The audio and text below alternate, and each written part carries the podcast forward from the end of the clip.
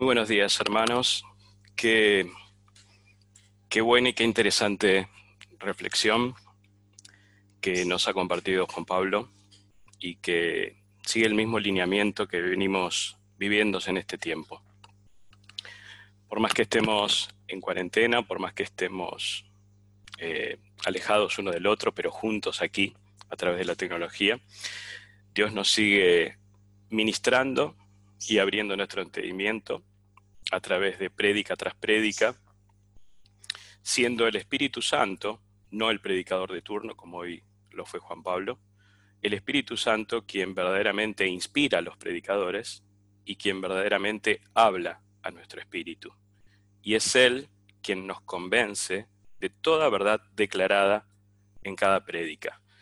Y es así, Señor. Necesitamos en este tiempo volver a vos, volver intimidad, seguir creciendo en el conocimiento. Para el que hasta aquí no lo tenga ninguno, el conocimiento de Dios más que la palabra Dios y simplemente saber que es alguien muy poderoso, sí te animo a cada persona nueva que nos viene visitando últimamente, o tal vez hoy sea la primera vez, que sepamos todos que Dios es nuestro Padre, bueno, grande, poderoso, que nos ama, aún con todas nuestras falencias, con nuestras dificultades, con la abundancia que podemos tener en otros tiempos o la escasez que podamos tener ahora, si es que podemos decir escasez porque se mencionaba recién la palabra crisis.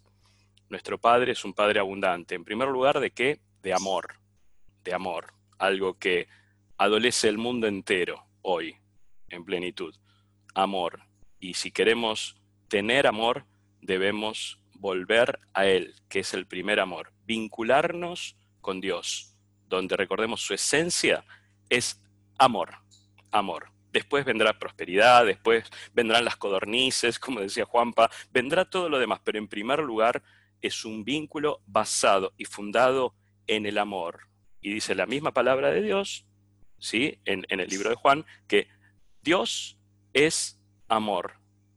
Tres palabras simples, contundentes y poderosas. Él es el amor. Y hoy una vez más, por el Espíritu Santo, fuimos convocados a relacionarnos con el amor, con Dios mismo. Y mientras, como ya se dijo desde el principio y lo veníamos anunciando de la semana pasada, hoy es el momento donde queremos una vez más recordar y celebrar un acto tremendo y poderoso que hubo en la historia de todos nosotros, en la historia de la humanidad. Y es la Santa Cena, la Santa Cena. Hoy es de día, ¿sí? Y uno dirá, ¿vamos de día a participar de la Santa Cena? Como que, como que no, lo, no lo comprendemos. Pero la realidad es que esta institución, llamada Santa Cena, es porque se le celebró, casualmente, en una escena que existió hace muchísimos años, en tiempos de Jesús, hace más de dos mil años. Mientras vas preparando ¿sí? en tu casa, en la comodidad de, tu hogar, donde estás, los elementos para poder juntos compartir esta celebración, que sería a través de los símbolos, el pan y el vino, que cada uno tenga allí preparado. Yo te invito a reflexionar como yo lo hice en estos días, ¿sí? en la previa de este momento que vamos a compartir. ¿Qué es lo que te voy a hablar mi percepción o mi análisis, el análisis de Javier, pero lo dejo abierto para cada uno de ustedes, o que me acompañen tal vez en esta reflexión. ¿Qué significa para mí cuando pienso en Santa Cena? Me viene a mí la palabra precio, precio, valor. Me viene esa palabra que a mí me invita internamente a reflexionar a sacar todo lo que está dentro de mí. ¿Por qué me viene esta palabra? Precio, valor. Si hablamos de precio y de valor, mira, se supone que el, ser humano tiene la capacidad, se supone, de ponerle precio y valor a cada cosa. ¿sí? Y, y debería tener el sano juicio o entendimiento de decir tal o cual cosa un valor, un objeto, una acción, algo, tiene tal significado y tal poder como para uno valorizarlo, ponerle un monto, siempre dentro del plano económico, un valor, un precio. Mira, a veces cuesta magnificar los precios, ¿verdad? Y yo te voy a invitar a que pienses en algo que también vino a mi mente en estos días, cuando hablamos de precios, de valor. ¿Sabes cuánto gasta el ser humano? Porque vamos a ponernos todos dentro del mismo, dentro del mismo ámbito. ¿Cuánto gasta el ser humano más precisamente porque pueden hacerlo? Las naciones más poderosas del mundo, léase Estados Unidos, Europa en su conjunto, China, los más poderosos, los que pueden hacerlo.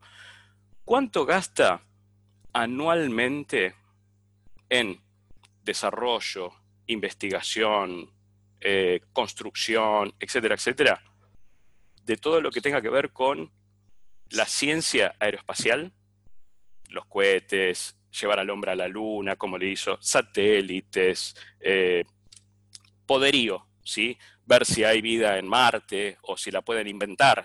Si es que no la hay, la va a inventar la vida en Marte. Pero, ¿sabe cuánto gasta las naciones poderosas por año? 60 mil millones de dólares. ¿Te entra en en tu cabecita ese valor? A los sumos nosotros los argentinos podemos saber cuánto cuesta un dólar. Por las nubes, ¿verdad? Un dólar. ¿Te imaginas 60 mil millones de dólares gastados en, repito, alimentos, combatir la enfermedad, vacunas, ayudar a los pobres. No, en un capricho humano. ¿Sí? En un ego, satisfacer el ego humano. Decir, me siento tan poderoso que yo puedo recorrer los planetas y descubrir si hay vida Así es el hombre. Así soy yo. Así sos vos.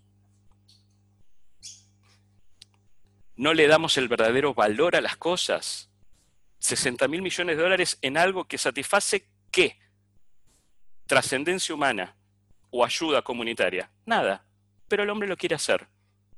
Y va más allá de cuarentena, si estamos en crisis, él sigue gastando en eso. Porque la carrera del ego y el apetito humano no ve barreras, lamentablemente. Bien, nos quedó una magnitud, ¿sí? Que ahora te vas a quedar como yo quedé aturdido. 60 mil millones de dólares para ver qué pasa en el horizonte, en el universo. Bien. Valor. Yo ahora te llevo a esta realidad. ¿Le podrías poner valor a la vida? A la vida, sí a tu vida, a mi vida, a la vida de cada uno de tus seres queridos, ¿le podrías poner un valor? Pensa, ¿una vida 60 mil millones de dólares? No, mucho más. Seguramente que mucho más, ¿verdad? La vida no se le puede cuantificar en pesos, en valor. La vida es algo invalorable. Yo sé que lo sabes y pensás de esta misma manera, ¿verdad? La vida no tiene valor. Ni siquiera podemos decir cuál sería el valor justo de la vida. No, no tiene valor la vida. La vida no tiene valor. Y si nos ponemos a seguir reflexionando en el valor de la vida, podríamos pensar, preguntándole a un padre, aquí hay muchos padres, ¿verdad? Yo soy padre, padre, madre, cuando le dirías, ¿cuál es el valor de la vida de tu hijo si la vida de tu hijo estuviese en riesgo, en dificultad, en peligro de muerte? Pensalo porque hay casos que son conocidos y te puede haber tocado de cerca. Si de pronto le falta un órgano a un hijo, un ser querido, para poder continuar la vida, ¿cuántos han ofrecido su propio órgano con tal de que la vida de otro continúe como tal. ¡Wow! ¿Qué quiere decir esto? Que el valor de la vida es equivalente al valor de la muerte. Una muerte que alguien deje de vivir tiene el potencial en precio de que otro continúe viviendo el valor de la vida es incalculable, el valor de la muerte también es incalculable. Pero aquí vemos en esta relación que son equivalentes. Una muerte fue necesaria para dar vida a otro. Y te sigo invitando a seguir reflexionando. Si yo te preguntase, ¿cuál es el valor del pecado? Eh, Javier, qué pregunta, el valor del pecado, algo feo. Pensamos en pecado, algo feo, decimos. Pecado es lo. ¿Qué es pecado? El pecado es lo que no le agrada a Dios. Es algo feo. Oh, por favor, ni lo nombremos. No, no, no, no, nombrémoslo. Porque el pecado es real. El pecado es inherente a vos y a mí. ¿Sí? El pecado es algo que, si continuamos con la reflexión de Juanpa, en la cual necesitamos y estamos siendo invitados a unirnos, a relacionarnos con nuestro Padre, con Dios, es necesario también que analicemos la realidad y el precio del pecado. ¿Tiene valor el pecado? Y si tuviese valor, ¿es alto el valor del pecado? ¿O sale unos cuantos, unos centavos? Para continuar con esta reflexión, te invito a escuchar un par de versículos que hablan del tema.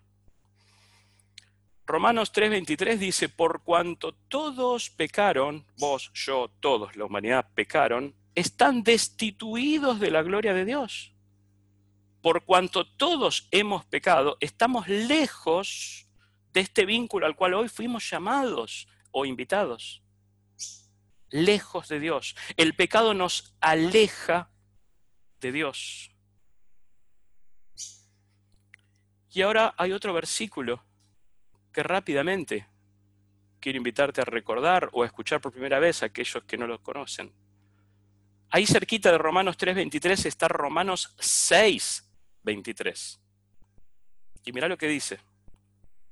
Porque la paga del pecado es muerte, mas la dádiva de Dios es vida eterna en Cristo Jesús. Pero vuelvo a la primera parte y te pido que lo relaciones con una pregunta que hice hace unos minutos. ¿Cuál es el valor del pecado? ¿Conocemos el valor de la vida? ¿Conocemos el valor de la muerte? Y ahora vamos a ver el valor del pecado.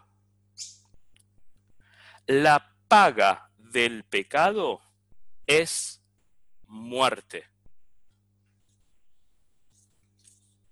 Vida, valor incalculable. Muerte, valor incalculable. Pecado, valor incalculable. Porque para pagar un pecado es necesaria la muerte, que ya vimos que tiene un valor incalculable, semejante a la vida. Wow, la paga del pecado es muerte, valor incalculable. Si todos habemos incurrido como seres humanos en el pecado, y lo único que nos posibilita volver a Dios y recrear este vínculo que hoy nos invitaba Juanpa, que hoy nos invita el Espíritu Santo de Dios a través de su palabra, a acercarnos, a reencontrarnos con Dios. Pero si quedase algo de pecado en nosotros, qué difícil va a ser poder acceder a esta invitación, a este vínculo de amor. Pero te traigo tranquilidad la misma tranquilidad que reflexionaba Juan Pablo, donde en tiempos de una gran crisis que tuvimos nosotros como país, como sociedad, y las crisis que a través de la historia del hombre y en distintas latitudes del mundo y en distintos momentos hayan tenido, yo te quiero pedir que reflexionemos sobre la gran crisis que tiene la humanidad que se trata ni más ni menos del pecado. Esa es nuestra gran y verdadera crisis delante de Dios. Todo lo demás tiene solución. Dios nos proveerá, Dios nos ama, Dios nos dará los recursos en plena dificultad económica, social. Él tiene soluciones, Él tiene el plan perfecto si nosotros nos asociamos a Él y creemos en Él y nos entregamos en sus manos. Él tiene el plan perfecto. Pero, ¿qué pasa? Si hay pecado en nosotros. Y que tiene tan alto precio el deshacernos del pecado, el pagar el pecado, que es la muerte. Si nosotros para salir del pecado tuviésemos que pagar con nuestra vida, ¿se acabó nuestra vida? Por pagar ese precio. ¿Estamos de acuerdo?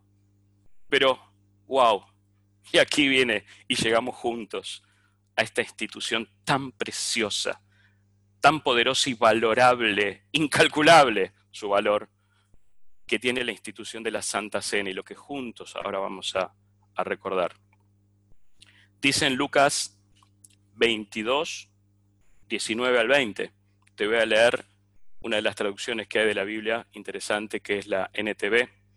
Y dice así, en momentos, casualmente, hace más de dos mil años, de lo que fue la Santa Cena. Jesús reunidos una noche con sus discípulos. Les dijo así, o hizo en esta ocasión. Tomó un poco de pan y dio gracias a Dios por él. Luego lo partió en trozos, lo dio a sus discípulos y dijo, esto es mi cuerpo, el cual es entregado por ustedes hagan esto en memoria de mí. El pan que él tenía y compartí le mostraba a los discípulos, ese pan que tenés ahí preparado, ese pan, esa galleta, lo que tengas ahí en representación, decía, es el cuerpo que es entregado por ustedes. Ese precio tan precioso, tan fuerte, tan incalculable, que es la paga del pecado, Jesús dijo y nos dice hoy, yo lo pago. No te dice, yo lo pagué. No te dice, yo lo voy a pagar. Te dice en tiempo presente, yo lo pago. ¿Cómo les dijo a los, a los, a los discípulos? El cual es entregado por ustedes, presente, un presente atemporal fue hecho, lo hizo, lo hará, es hecho, es establecido. No fue un suceso que ocurrió ese día.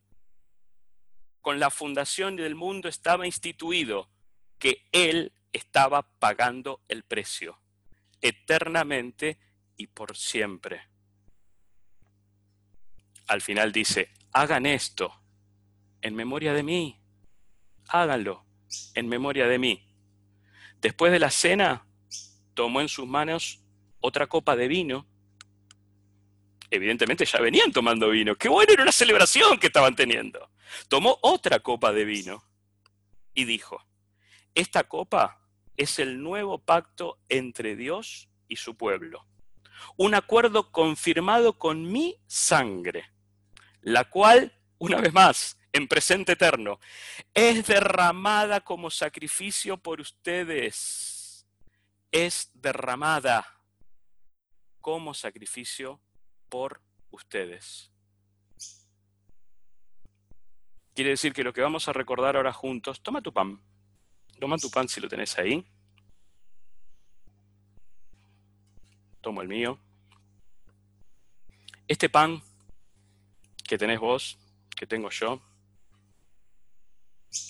estamos celebrando y conmemorando tal cual Jesús le pidió a sus discípulos.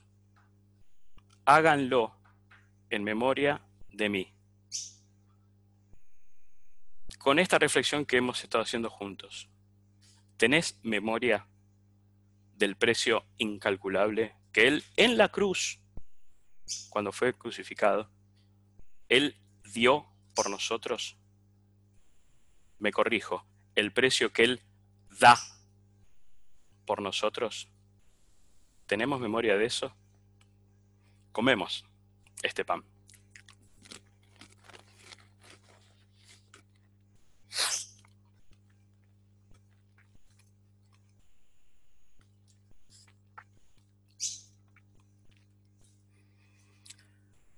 esta copa es el nuevo pacto entre Dios y su pueblo.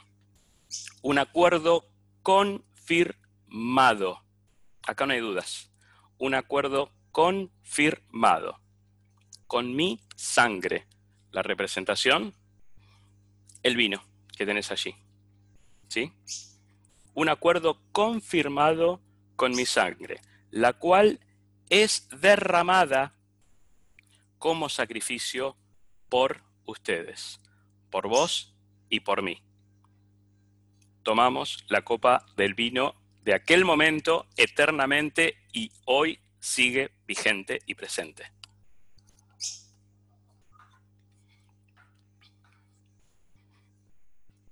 Pacto de amor. Luego de esta institución, días después, él verdaderamente consumó este acto, dando su vida en la cruz. Pagó un precio que nadie podía pagar. Él, más que donar sus órganos, como un padre puede donarlo por sus hijos, para que el hijo viva, sin importarle ya su vida, le importaba la vida de su hijo, o le importa la vida de su hijo, en estos ejemplos que vemos en nuestra realidad. Nuestro Padre, Dios, nos dijo, tranquilos, el precio está instituido y no hay otro valor que reemplace la paga del pecado, de vuestro pecado, nuestro pecado. Yo lo pago.